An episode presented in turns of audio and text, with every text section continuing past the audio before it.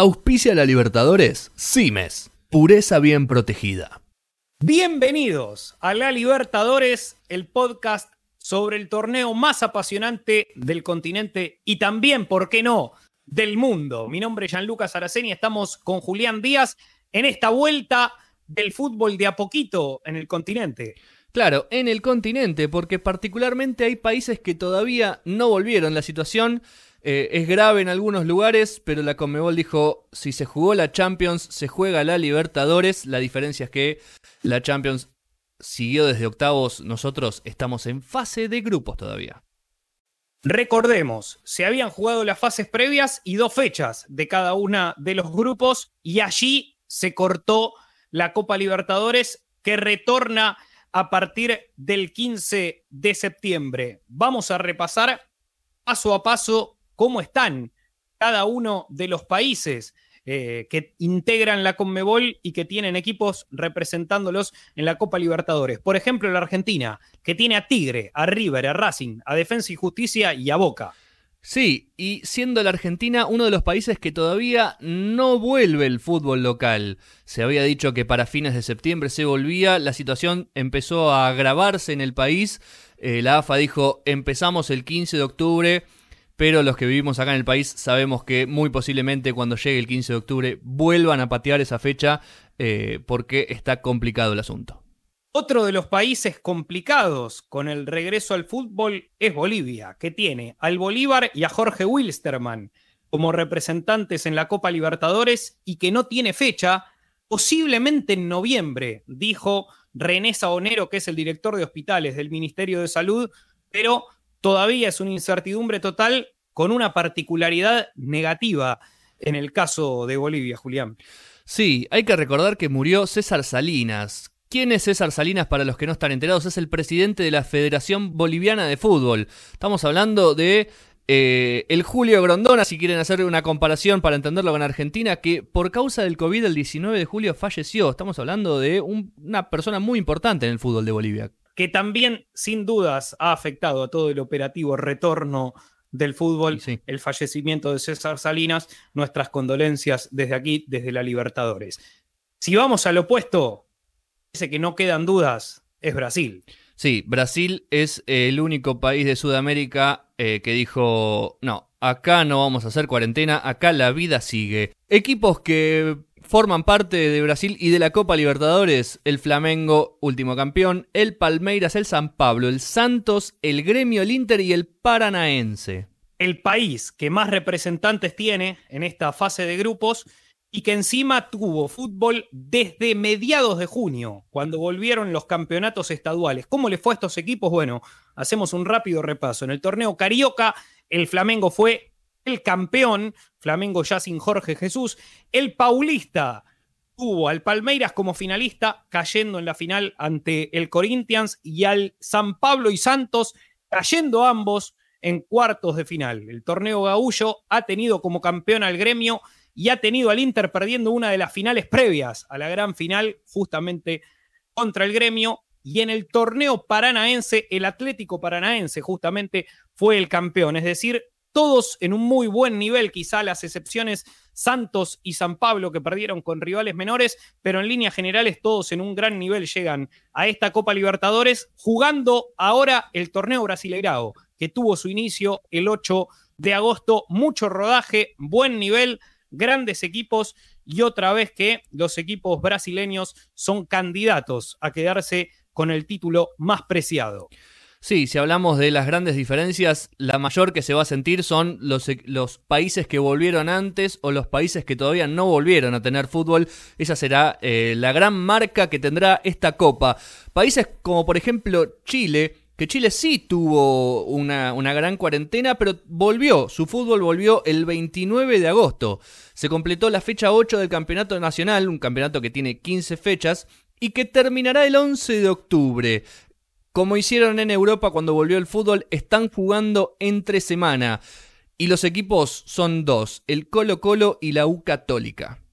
Es un arma de doble filo allí, ¿eh? Porque puede ser positivo en cuanto a haber regresado, ya como bien marcaba Julián, el 29 de agosto, pero también negativo en cuanto a la seguidilla de encuentros. Se está jugando de martes a domingo todos los días en Chile y en todos los horarios, obviamente no los mismos equipos jugando en días corridos, pero son muchas fechas en poco tiempo y eso también puede jugarles en contra tanto al Colo Colo como a la Católica. En el caso de Colombia, el regreso del fútbol se da a medias, con la Superliga, que es una especie de supercopa, por si usted no la conoce, entre el América de Cali, campeón del torneo finalización 2019, y el Junior de Barranquilla, campeón de la apertura del año pasado. Recordemos a estos dos equipos se le suma el DIM dentro de los integrantes de la Copa Libertadores. Todavía no ha vuelto el fútbol después en líneas generales, no van a volver con tanto rodaje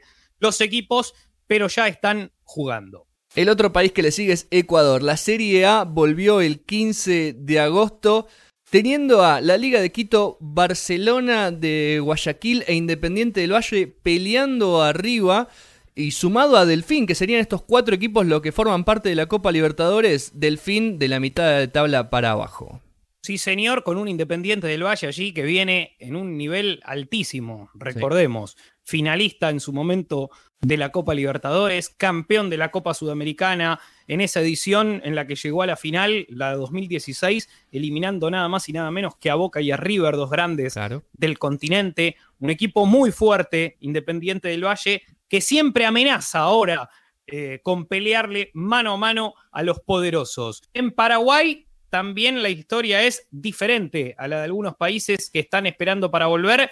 Recordemos, el Apertura Paraguayo volvió el 21 de julio, terminará el 16 de octubre y tiene, recordemos Paraguay, a tres representantes en la Copa Libertadores, Olimpia, Libertad y Guaraní, todos peleando por arrebatarle el título a Cerro Porteño.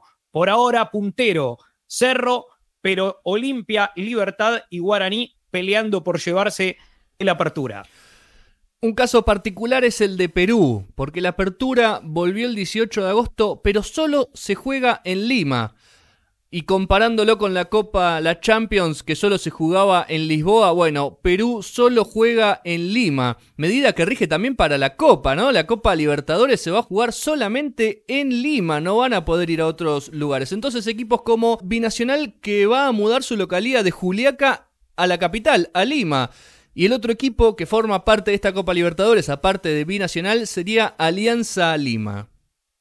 Claro, eh, medida que afecta obviamente a Binacional, que quería jugar en la altura de Juliaca, que así lo había hecho en la primera fecha del grupo D que integra contra San Pablo, que ahora se ve obligado por las medidas en su país a mudar la localía, como bien marcabas, a la capital, a Lima, obviamente medida que también rige para Alianza, con la particularidad que es local habitualmente en Lima, eh, entonces perderá la posibilidad de jugar en su estadio con una altura complicada para los rivales y donde generalmente se hace fuerte, pero bueno, obviamente hay motivos de salud eh, por delante.